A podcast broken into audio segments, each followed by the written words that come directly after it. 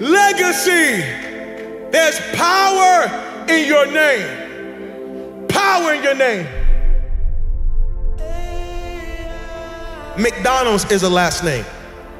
Abercrombie and Fitch, last names. Armani is a last name. Baskin Robbins is a last name.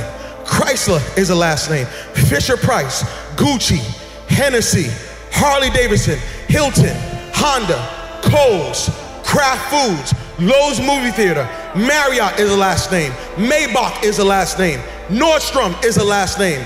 Pillsbury is a last name. Porsche is a last name.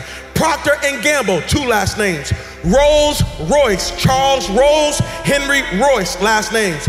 Turner Broadcast System, Ted Turner, last name. Versace, last name. Wells Fargo, Henry Wells, William Fargo, last name. Walgreens, last name. Wrigley's, last name. Welch's Grape Juice, last name. Here you are, you think you're buying a product. You are not buying a product, you're buying a name. You think you're wearing a product. Hey, look at this product. No, you're saying, look at this family. And what you don't know is while you making every family rich, you making yourself broke.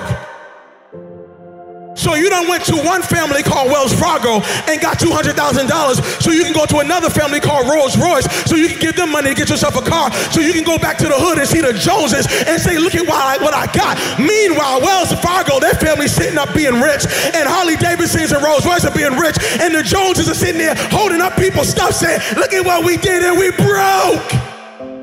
What if I told you that your blessing is attached to your name?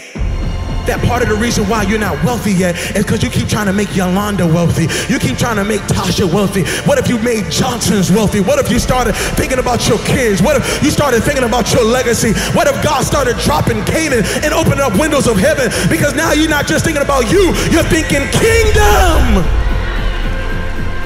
Are some people who are attached to you who saying, Mama, can you do something with this name? There, there, there's some people who are saying, Dad, can you do something with this name? Maybe God gave you the name to change and reverse some of the stuff that the name meant one day. I wish there was somebody in this room that say my name might mean one thing right now, but I promise after today, this name's getting ready to change. I promise after today, everybody's gonna want my last name. I'm here to let you know you are a curse breaker. You're thinking kingdom. You are not just getting married, you're breaking a curse.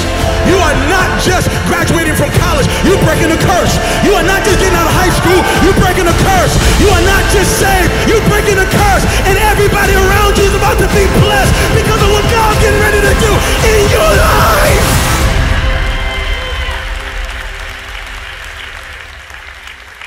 I don't know what my name meant before I got here, but I know it's gonna mean before I leave.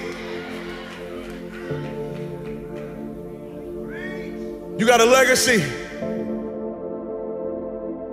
Power in your name. A legacy is something that is passed down. It is your mark. It is your footprint in the earth. It is your contribution to the world. Your legacy is something that is passed down. It is your mark. It is your footprint in the earth. It is your contribution to the world. I, I, don't care about legacy. I'm single. I don't care about legacy. I don't have no kids. I don't care about legacy. My family never cared about me. I don't care about them. Uh, uh, my life is my own. I don't, why do I need to even think about legacy? Well, here's the thing I have to say to you. The thing you need to know is this you are leaving a legacy whether you want to or not. Everybody in this room is going to leave a legacy. The question is, are you going to be intentional about the legacy you're leaving? Are you actually going to be intentional or are you just going to let anything be passed down, anything be given to others on your behalf? Don't let it be so. It's like this weekend, this past weekend, I went out to go preach. And when I went to go preach, I went into a city and I rented a car. And I rented a car. When I went to the uh, rental car, they said, go, down, go downstairs in the garage, you can grab any car. When I went down there, there were only two cars. There was one car that looked like it wouldn't make it past Monday. And then there was another car. So I went to this car. But when I got into the car, the car smelled like cigarette smoke. And, and so I, I took off with the car because, you know, I'm just like, hey, you know, let me get out of here. And so I'm driving the car for a couple of days. When I bring the car back, drop off the keys, they say, hey, you have any problems with the car? I said, no problems with the car. They said, all right, cool. I leave, and uh, they said, they, I, I looked on my email, and they billed me $350. How you gonna charge me I've never smoked a day in my life. They said, sorry, sir, you brought the car back smelling like cigarettes. I said, no, I didn't bring the car back smelling like cigarettes. Y'all brought me a car that smelled like cigarettes. They said, no, all we know is that you brought us a car with cigarettes, so you have to pay the price. Can I tell you something? That is a picture of many of our lives. Some of us lived a life that stunk so bad and many of you are paying a price for a life that you didn't live, but somebody lived before you, and they handed you down a name or a life that stunk so bad that now you got to pay forever for it. And I'm here to let you know stop giving people this dirty, nasty, stinky life. Why don't you build a legacy so when somebody get into the car of your life, they want to say thank you instead of, I can't believe what you did to me. Everybody here has struggled with an addiction that's not yours. It was an addiction that your family didn't deal with. It was an addiction that your father just overlooked. And so it got passed down to you. And now you're struggling with this addiction. But truthfully, if you track the addiction, your father had it, and your grandfather had it, and your great grandmother had it, and your whole family had it. And because they didn't deal with it, because they weren't thinking legacy, now you're driving in a car that you got to pay for. And God is saying, the buck stops here, that, that this is because you're about to stop some stuff. I know people who went to go buy a house. And when they went to go buy a house, they saw their credit report and the credit score was so jacked up. And when they saw the report, they realized that mama had gave out their social security number to the whole family and everybody done rented stuff and didn't pay back, and everybody had electric bills and cell phones that don't even exist no more. Why? Because somebody didn't care about legacy and they handed you a bill, and now you can't walk in Canaan, not because of your issues, but because some issues that were passed down. God forbid you are sitting in this place saying, I don't care about legacy. You need to care about it because somebody's got to live in the life you have. You are passing something down whether you want to or not.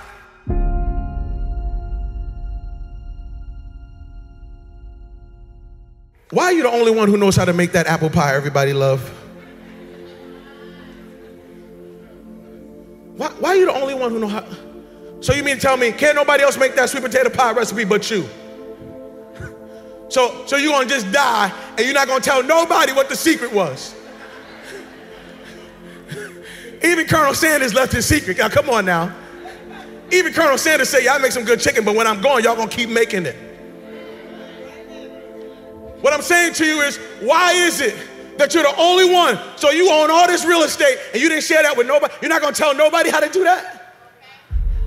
You're the only successful marriage in your family. You're not gonna tell nobody. You're gonna, you're gonna, you're gonna hoard this information so you could be the only one who wins. You have lost. You have lost. You have lost. And I'm telling you that you are gonna have to look at your life and recognize that everything you are doing right now is having major and great impact. If you're gonna leave a legacy, you're gonna have to remember how you started, but focus on how you finished. I don't want you to forget how you started. I don't want you to forget that Father wasn't there. I don't want you to forget some of the conditions that you were raised in. I don't want you to forget some of the rejection, some of the pain. No, I absolutely, I want you to remember how you started, but do not for one second let it dictate how you're gonna finish. There's somebody in this room saying, Pastor, I don't understand. I, I hear you, but but this sermon got me all messed up. I came, I, I was feeling good and then you done preach this sermon, and now I'm thinking about the 60 years of my life I've wasted. I'm thinking about the 60 years of hurt I caused. I'm thinking about the 60 years of stuff I did. I got some college student who's sitting here saying, Pastor, I wish I heard this word in my junior year in high school. I wish I heard this word in my sophomore year in high school because I did some stuff as a sophomore that I'm still paying for now. I did some stuff as a senior that I'm still paying for now. Can I tell you something? Your yesterday may have been jacked up, but God knows how to take the old and make it new. I came to preach preach to somebody today and let you know your first 60 years was jacked up, but your next 60 days, God says, I will turn it into such impact. I will give it such greatness that you won't even remember some of the stuff that you jacked up. Legacy is built now, but experienced later. If you are going to leave a legacy, you got to start building now. I'm talking to college students. Okay, don't don't wait. Oh, when I graduate, in four years, I'm just gonna live it out. Ah! And then when I graduate, when I graduate, I'm gonna be free. I'm gonna get serious about my life. Can I tell you something? I know 40 year olds who are living under the consequence of things they did from 18 to 22. And they thought that when they left school that they left the issue, not realizing that the issue followed them all the way into their adulthood. I'm telling you that right now you are a builder. Right now you have to start building your life. Now you got to start building credit. Now you got to start building your finances. Now you got to think like a farmer. A farmer thinks sowing. I'm sowing seeds, realizing that I'm not going to reap this until later. Your last name is bigger than your first name. I don't care how you got your name, but you need to be living for your last name. Your first name is about you, but your last name is about us.